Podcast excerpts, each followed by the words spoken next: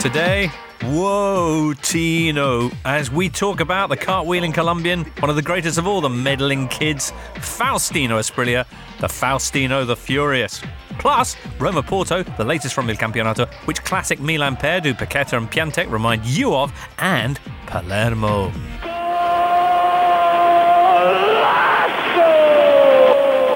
Here with Golazzo today, it's Benvenuto Gabriele Marcotti. Great to be here. Oh, that's nice to know. And also to you, Salve. Mr. James Horncastle. Do you think that James Yes. might have some plumbing issues in a week's time? I think he might. Look out, James. Your problem. standpipe is not sounding right to me. If you get it sorted ahead of time, mm. this Yeah. is your chance to influence the flow of history. Literally Absolutely. the flow. Nice pun there, Gab. Thank Nice. Wonder where I got that from. Anyway, now listen, we've got lots to discuss, and there's every chance that Gab might get a little bit animated about it later on when we talk about what's happening in the Champions League and what's happening in Serie A. But we're going to begin though with our retro section, and today, pleasingly, one of the quietest, least colourful men ever to grace Serie A. Managing to evade the challenge from Signori. He's got Benarrivo outside him. Asprilla through the middle here. Asprilla with the shots! Oh, magnificent goal!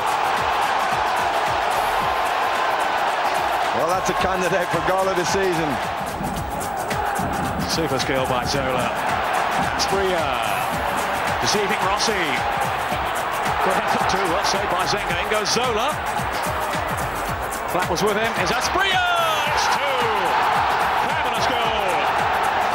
Zola and Asprilla tormenting Sampdoria there. Yes, indeed, Faustino Asprilla. And great shout this week, uh, James.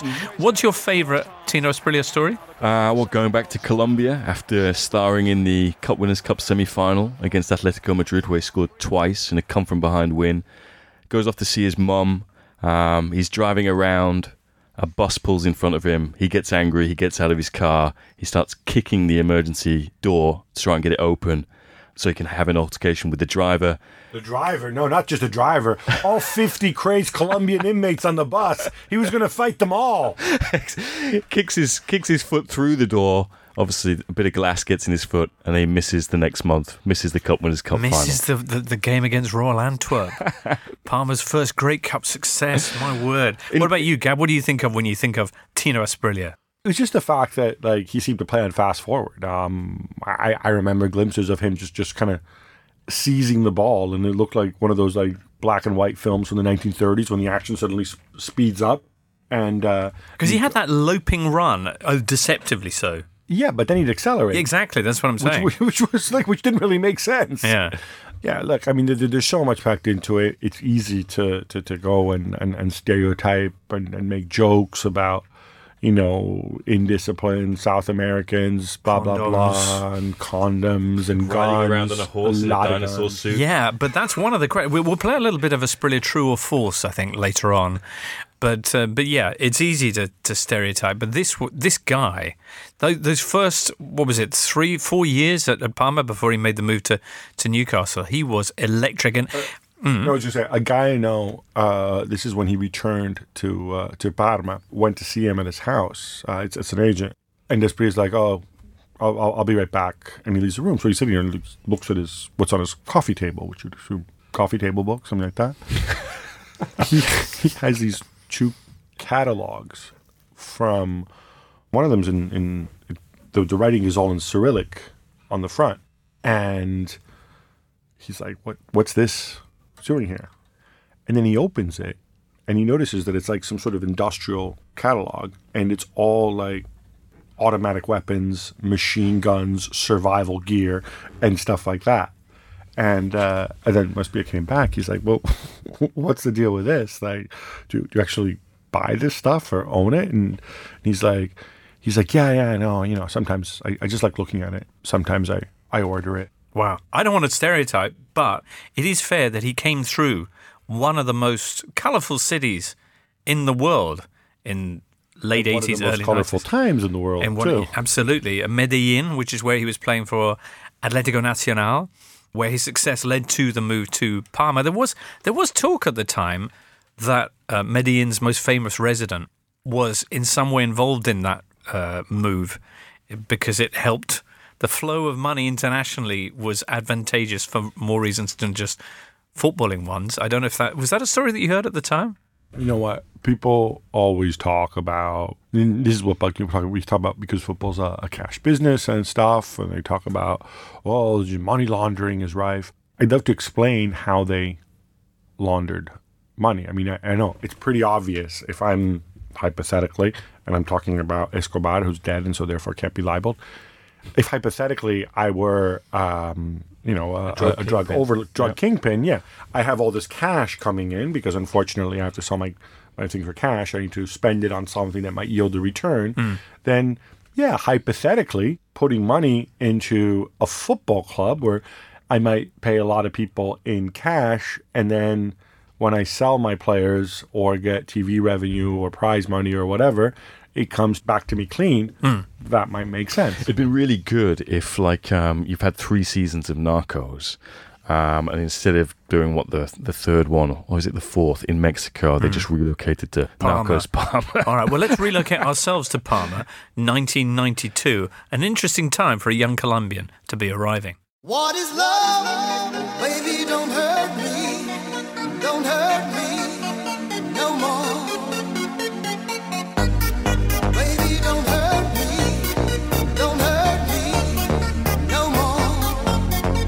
That's right, that's Haddaway rocked your world and mine, listener.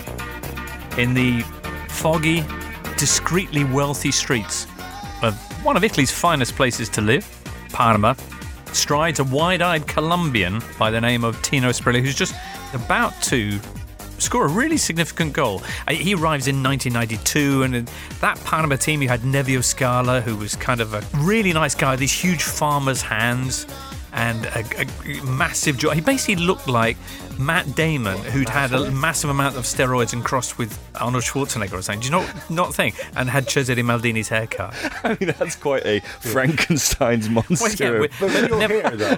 but with real hair. I, I I once the thing about Nevio Scala is he's one of those people who that you could just call all the time, mm. and I I remember on more than one occasion I rang him during the off season. And it was like this pop pop behind him, and he was literally on his farm, and what I was hearing was was a tractor. And this one time he was actually riding the tractor when he answered the phone. Magnificent. So he was the manager of that Parma team, James. There's some- some good stories about him and Asprilla um, because Asprilla was very frustrating in that he could win games on his own, as we'll later discuss, or he would just would not follow instructions, would do his own thing.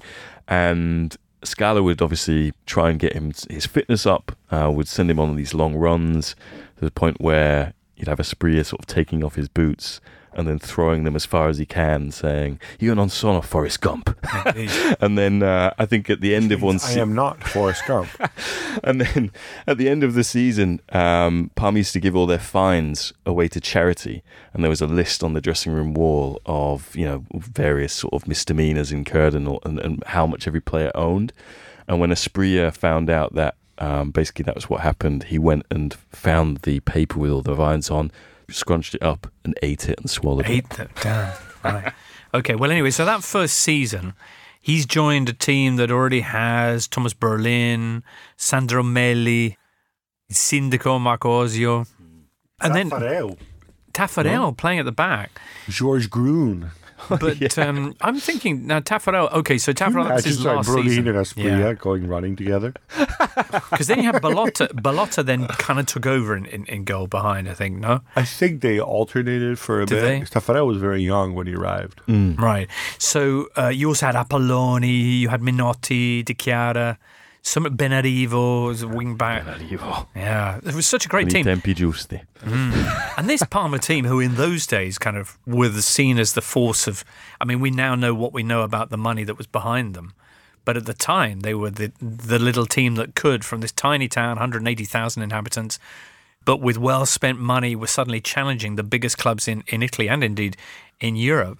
And the 23rd of March 1993, that first season, they go to Milan, to San Siro, and it's a, a stuffy spring spring day. They're taking on the greatest team in the world, without question, Milan, a team that hadn't lost since 1991, 58 matches. Hmm. They did not lose Milan, 58 matches. But that day, they went down to Asprilla. It was a free kick, Yeah. as I recall, hmm. at the San Siro. And I, I remember, this is so typical Capello.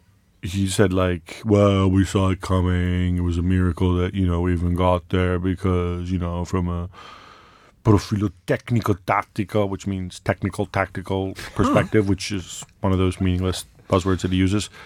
And then I looked back to look at the papers, and I thought, like, hmm, this is once again one of those your own, one of those like recollections that you know you have, nobody else did. Which is, you know, his version was that on the day they were also down, it was inevitable, and kind of like after the first few minutes, he understood that one way or another, Parma were going to score, and then Asprilla scored the type of goal that he would never ever score again, and that was that, and it was meant to be, a fresh start. That's not what happened at all. They were actually still on a high. They'd been through the difficult period. Obviously, they knew they were going to lose at some point. They certainly didn't expect to lose uh, at home in that game.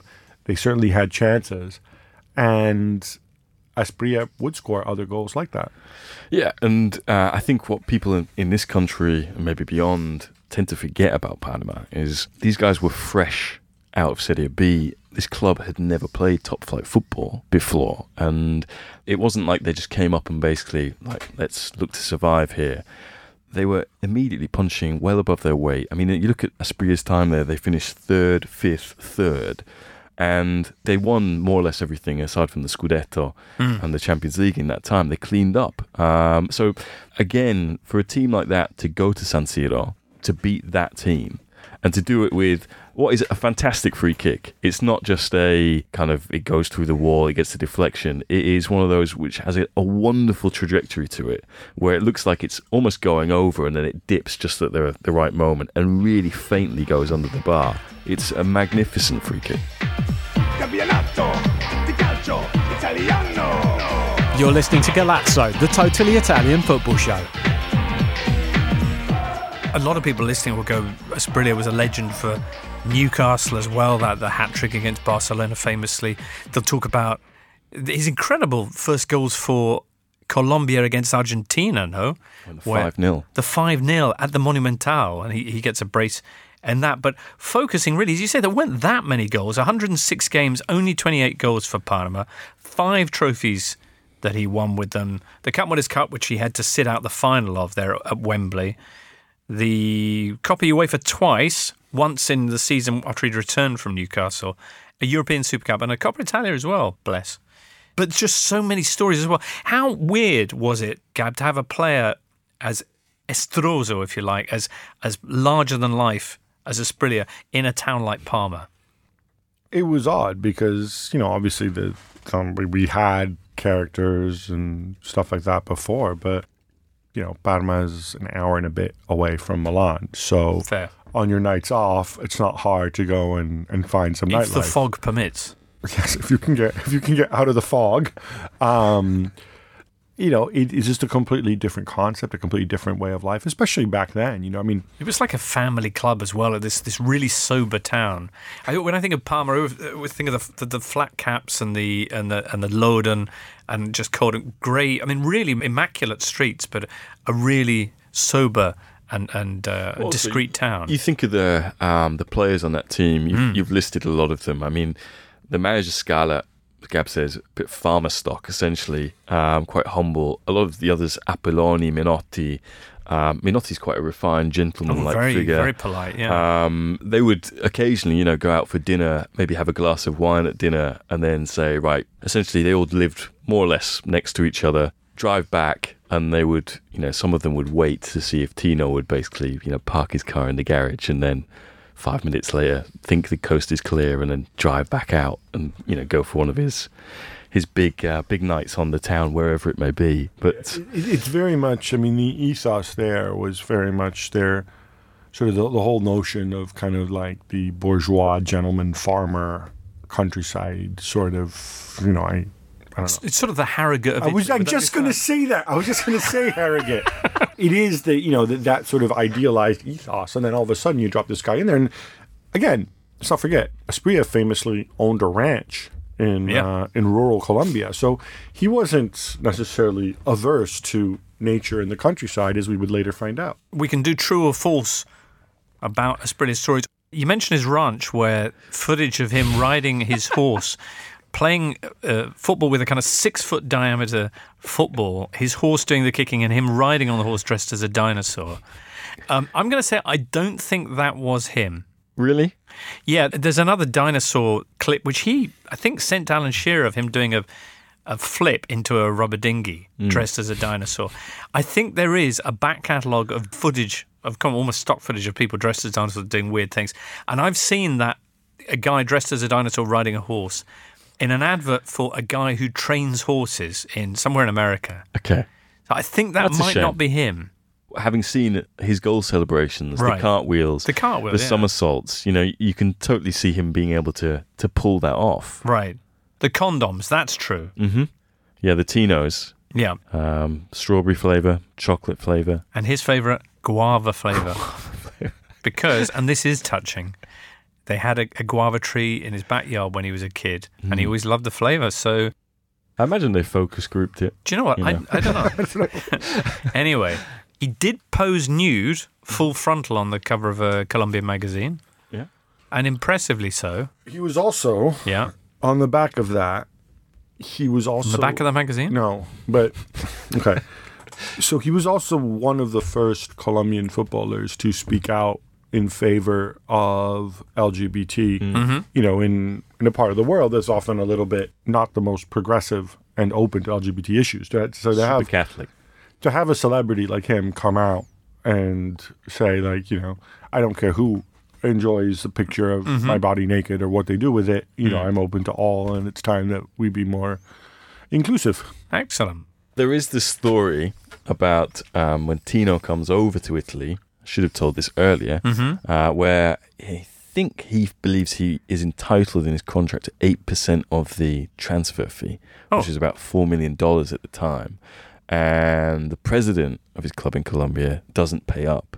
And then a few years later, that president is running for mayor somewhere in Colombia and basically begs for Tino Asprilla's support. Yeah, come on, get behind me. Can you say something and we can use it in my political manifesto? You know, Tino Asprilla endorses so and so. And Asprilla got back to him to say, um, You have my support. Uh, my financial support is the 8% that you Right. owed me. There you go. Um, so there you go. Petra Scharbach.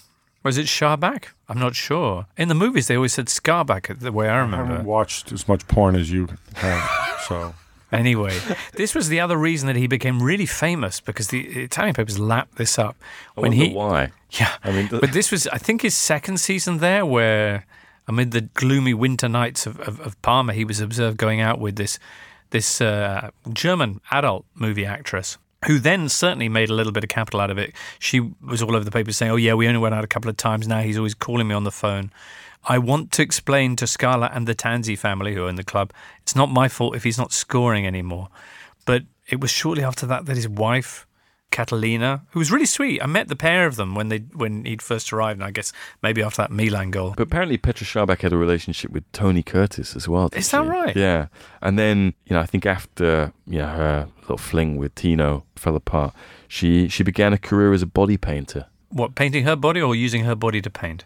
Well, I imagine if she wanted to make a career out of it, she couldn't just paint her own body. I don't know. Um, It's interesting though because this was going to be a, a, a golazzo about Asprilla, and we've not had that many on-field stories to tell. His quote was, "If I played at Milan or Juve, then I probably would have won the Golden Ball." Because after all, if Nedved won it, with all due respect, that, that was Tino's did- view. He did that say great- that that that Nedved thing was was was, was wonderful.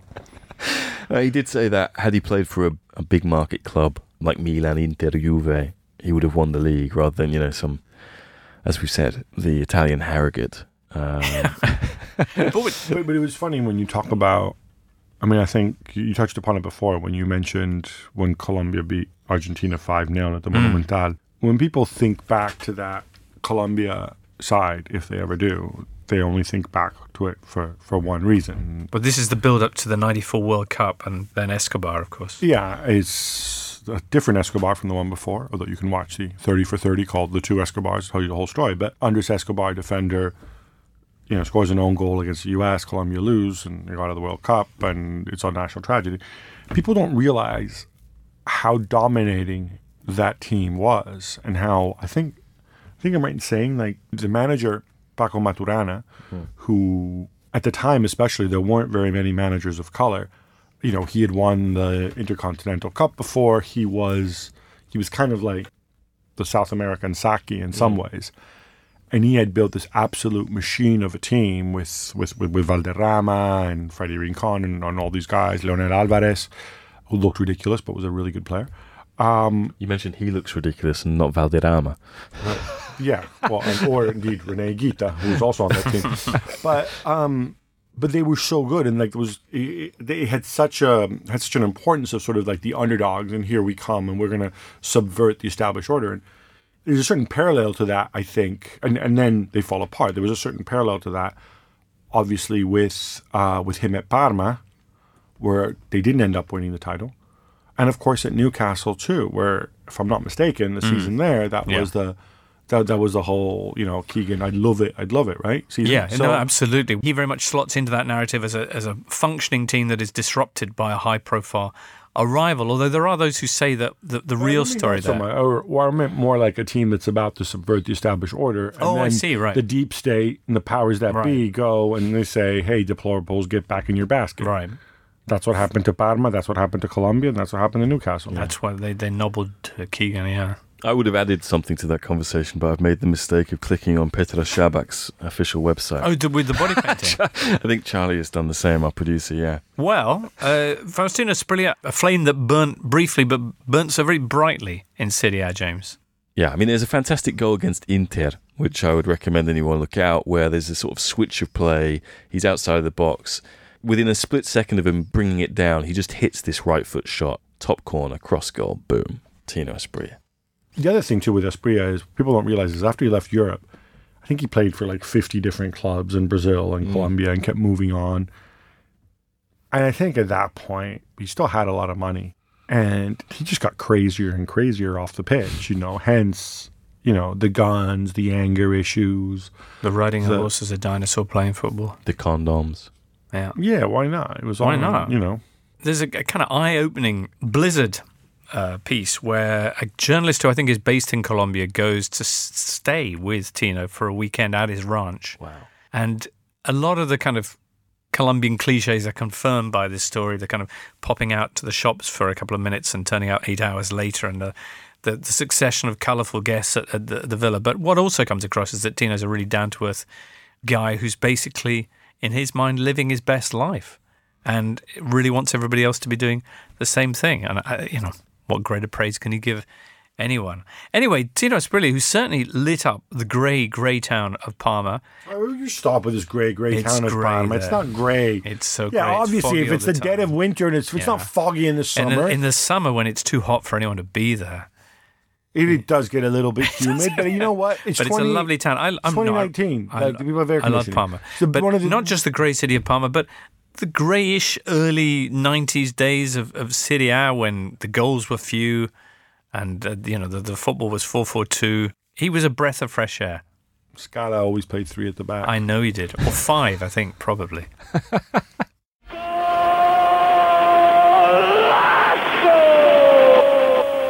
It's Wednesday, the morning after Roma's 2 1 victory in the Champions League last 16 over Porto in a game which took a long time to get going. this is also Porto's side that were without the two best, Marega and of course Aboubakar. So, And Corona as well. so they didn't really have a striker. And then Brahimi got hurt. The fact that Porto pulled one back made it 2 Oh, 1. I mean, it was an unlucky goal to concede. Um, I think it was a nervy ending because Roma tired. I think you look at the guys that Di Francesco had on the bench. They were without Under, without Schick. Basically, guys who could get you up the other end of the pitch and maybe take some of the pressure off them. Once, some, once everybody gets tired. Yeah, exactly. Because that's what, because it's not like you're going to, I mean, the way Zaniolo and El Shaarawy played, you're not going to say, like, well, you should have started Patrick Schick instead of these guys. No. Or Under. But yeah, once they got tired, maybe that's when you make the, maybe that's when you make the But change. I thought and second half for 25 minutes, half an hour, Roma played really well. I thought their midfield was excellent. Pellegrini and Cristante. Dzeko hit the post twice. Um, he had a really good game. Often creating things really out of nothing. That late Um, break, which he, he kind of side foots a ball out of nothing to, uh, I'm not sure, was it El Shaarawy? Yeah, and uh, and then Militao, who I think looks worth the hype, um, just completely monstered El Shaarawy. But the big story for the papers this morning was the man who scored both Roma's goals, the youngest Italian ever to do that in the Champions League, Zaniolo. Yeah, and I think what um, keeps surprising me about this kid is is Di Francesco plays him all over the place, and it doesn't seem to have any impact on his performances. You know, when he kind of first came onto the scene, made his debut, remember, at the Bernabeu in that 3 0 defeat, it felt like Di Francesco was just making a point that, you know, this kid's got the hunger, the desire that the, the guys have left in the stands have not. And since then, I mean, he's he's justified not only Di Francesco's decision to to put him in the team, but also Mancini's decision to call him up before that for the senior Italy squad. And as I said, he's played as a he's played as a number eight. He's played as a number ten. Last night he was playing out wide on the right for I think maybe the second or third time this season. And there are other talented kids at Roma who've tried to play that position. You think of Justin Kluivert, you think of Nainggolan last year, you think of Schick when they've tried to get Schick in the team. And he scores twice, one with his left, one with his right. Probably could have had another goal in between that where he popped up at the far post on the left hand side a lot of people getting carried away, saying he's predestinato, you know, he's he's destined for great things. I think what strikes me about him is he just looks unflappable. Right. the- the- yeah, it it seems to have the composure and is unfazed by playing at that level. And of course, not to belabor the point, but obviously on an inter team, which seems to stink it up every t- every week and is totally devoid of any creativity except for the bras, uh, you love the bras. or Perisic when he wants to, which is never. Can you imagine if that guy they'd actually said, "Hey, look, he can play." So they let him go for what, four and a half million? I mean, who knows? Because those stupid make weights in the in the in the Nainggolan deal. But Right. I think I think the, the the price in the end was six six. and- Is that the calculation they made? Six and a half, something like that. Yeah, I think six. They're just so, So, yeah. idiotic, so stupid. So Okay. uh, Well, Roma and Italy's uh, gain. Inter's lost. Calcio AS Roma writing in to say Roma have won a Champions League game with seven Italians in the starting lineup and a 19, 19 year old Italian scoring a brace. This is what Italian football needs. Roma deserve credit. They also had Mirante in goal. We were talking about the players who were missing uh, and uh, Olsen not fit on the bench. I mean, it was a fitness issue, no? That, that yeah, he had a groin problem. Uh, back at the Dragao, you're less than confident though about Roma's ability to get the result they need. You know, if that was a good performance, if Roma had won that game three 0 Yeah. I Well, think you know it would have been entirely plausible. well, we'll see on I'm the confident. sixth of March that you're confident. That's good. All right. Anyway, speaking of people getting perhaps overexcited about young talent, let's move on to some of the results from the weekend, and in particular, one of those four teams separated by one point, chasing fourth spot in Serie A, AC Milan, who beat Cagliari 3 0. And basically, Piatek continued his scoring streak. Paquetá got his first goal for the Rossoneri.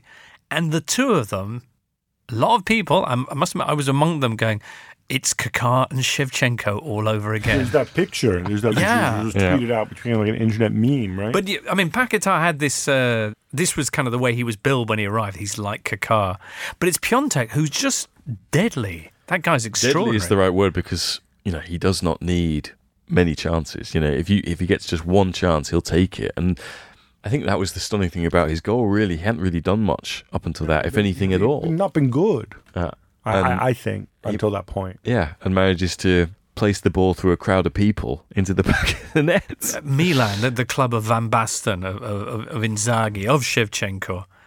They've been waiting a long time for a player to truly take on that mantle. Have they? Have they found him? I'm Come on, Gab. skeptical about this. I made a bet with somebody that he wouldn't score 20 goals this season uh, in Serie A. How many's he on now? He's on 15, so it doesn't look good for me. It looks like I will owe somebody a very expensive steak dinner. Oh, where will you take them uh, we're going to. Uh, if you go?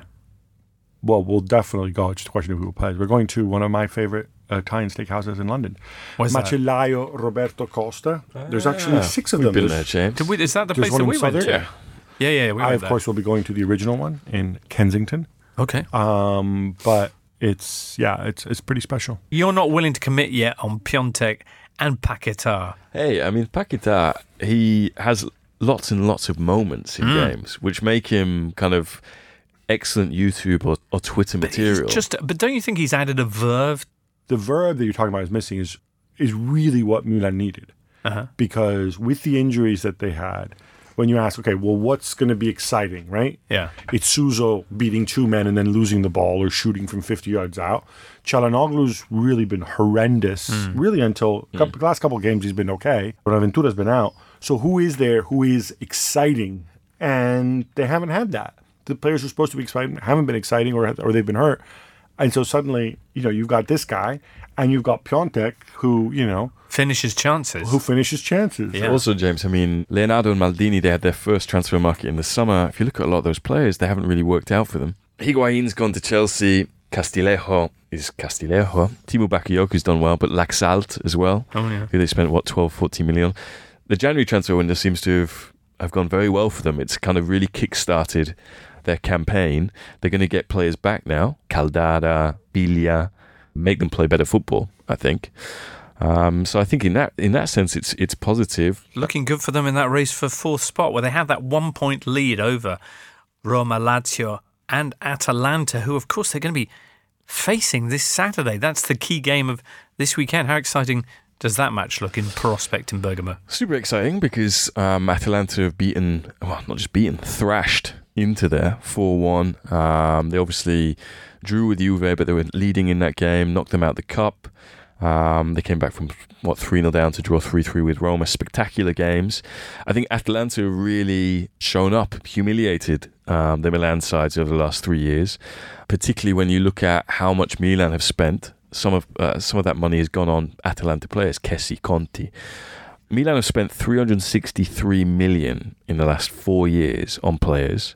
Wow. Atalanta have turned a profit of 82 million in that time. The 363 million, is that a net loss from you? That's a loss. That's the amount they've It's a invested. negative transfer. So that's not exactly a negative transfer spend, whereas Okay. Atalanta have made 82 million in that time. and you could actually add the 9 million on Higuain on top of that. yeah, amazing. Um, I know you were mentioning Atalanta's uh, salary, what, 14th highest wage bill in Serie A?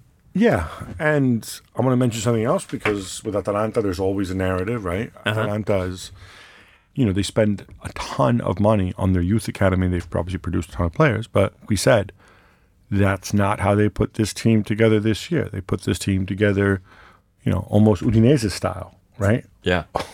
Well, Udinese style, or, or dare I say, Chievo style. back in the day. ma no, ma dai.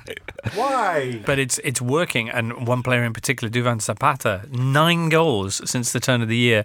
Only one player in Europe has scored more than that, and that's Sergio Aguero.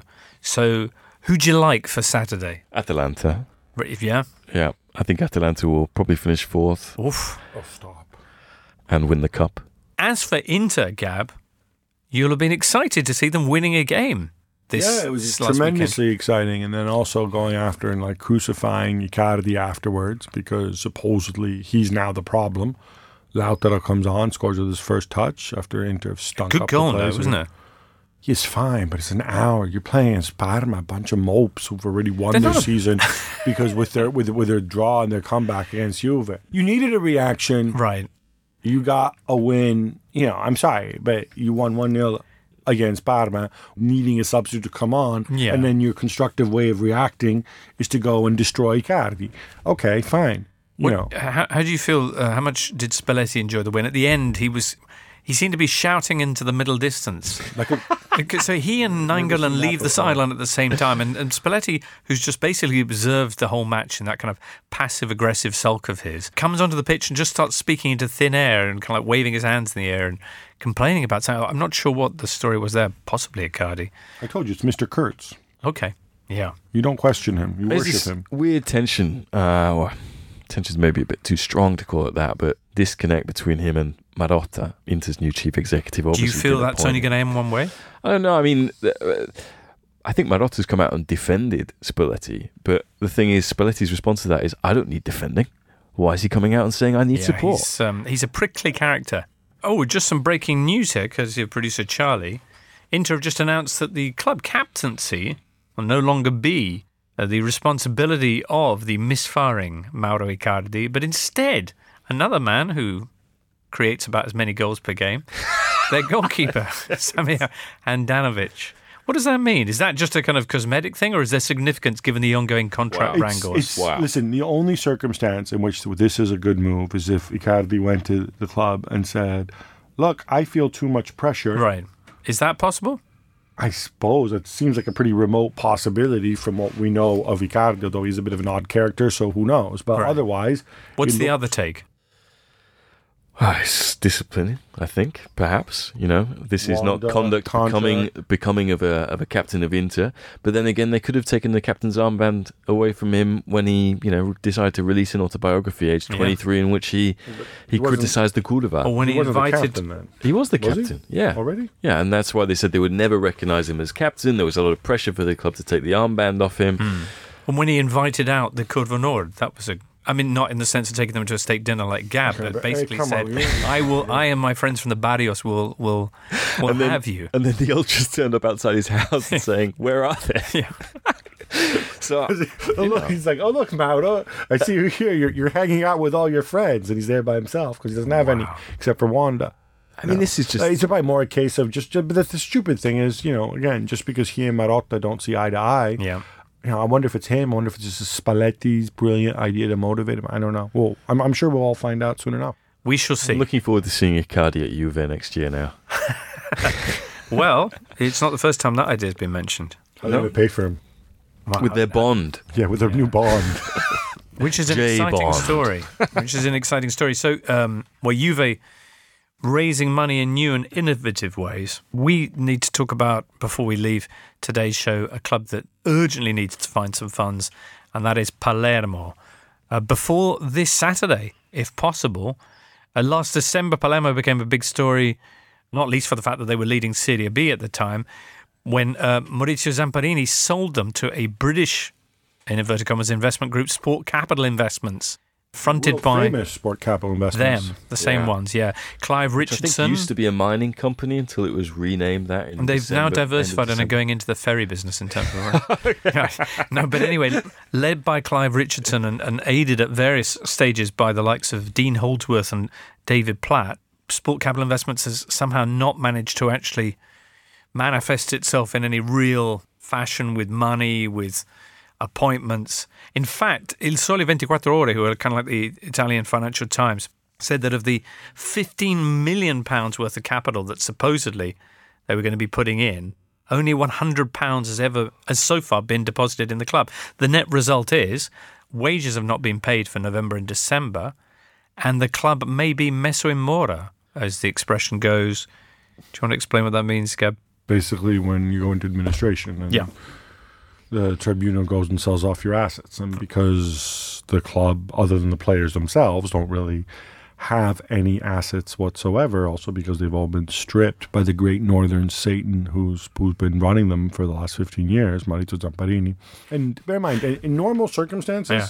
what would happen? Palermo fans would be going to Zamparini's house and they would be making Zamparini pay. Instead, because the mentality is that of the rich man who saves everything, there's still people pushing the narrative of like Zampari's like, well, but to help the club, uh, uh, I may need to come back and, you know, no, no, go away. You created this problem. Okay, so wages not been paid. The players can declare the club in breach of contract.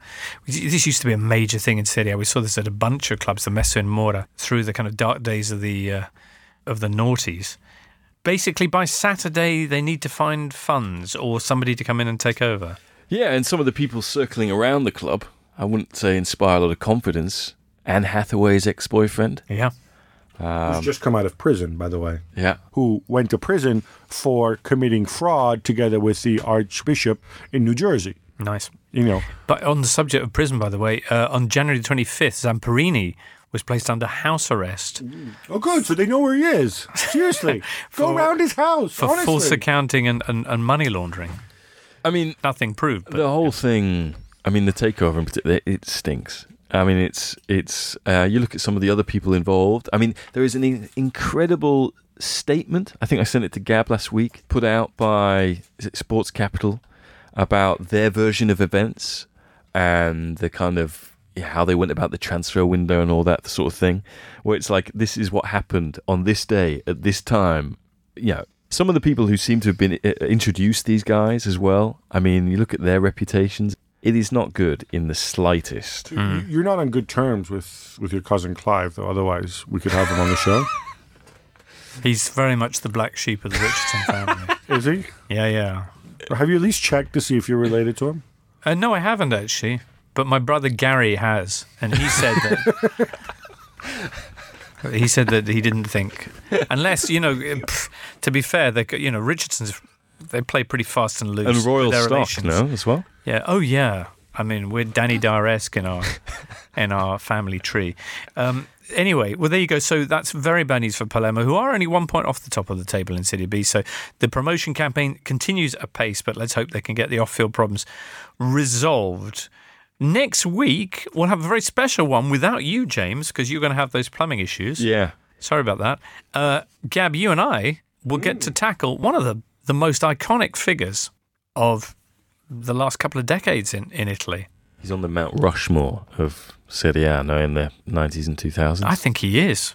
We'll find out who when we return on Golazzo next Wednesday. For now, many thanks to James, to Gab, to producer Charlie, and to you, listener. From all of us here, it's Arrivederci. Campionato di. You've been listening to Golazzo, the totally Italian football show.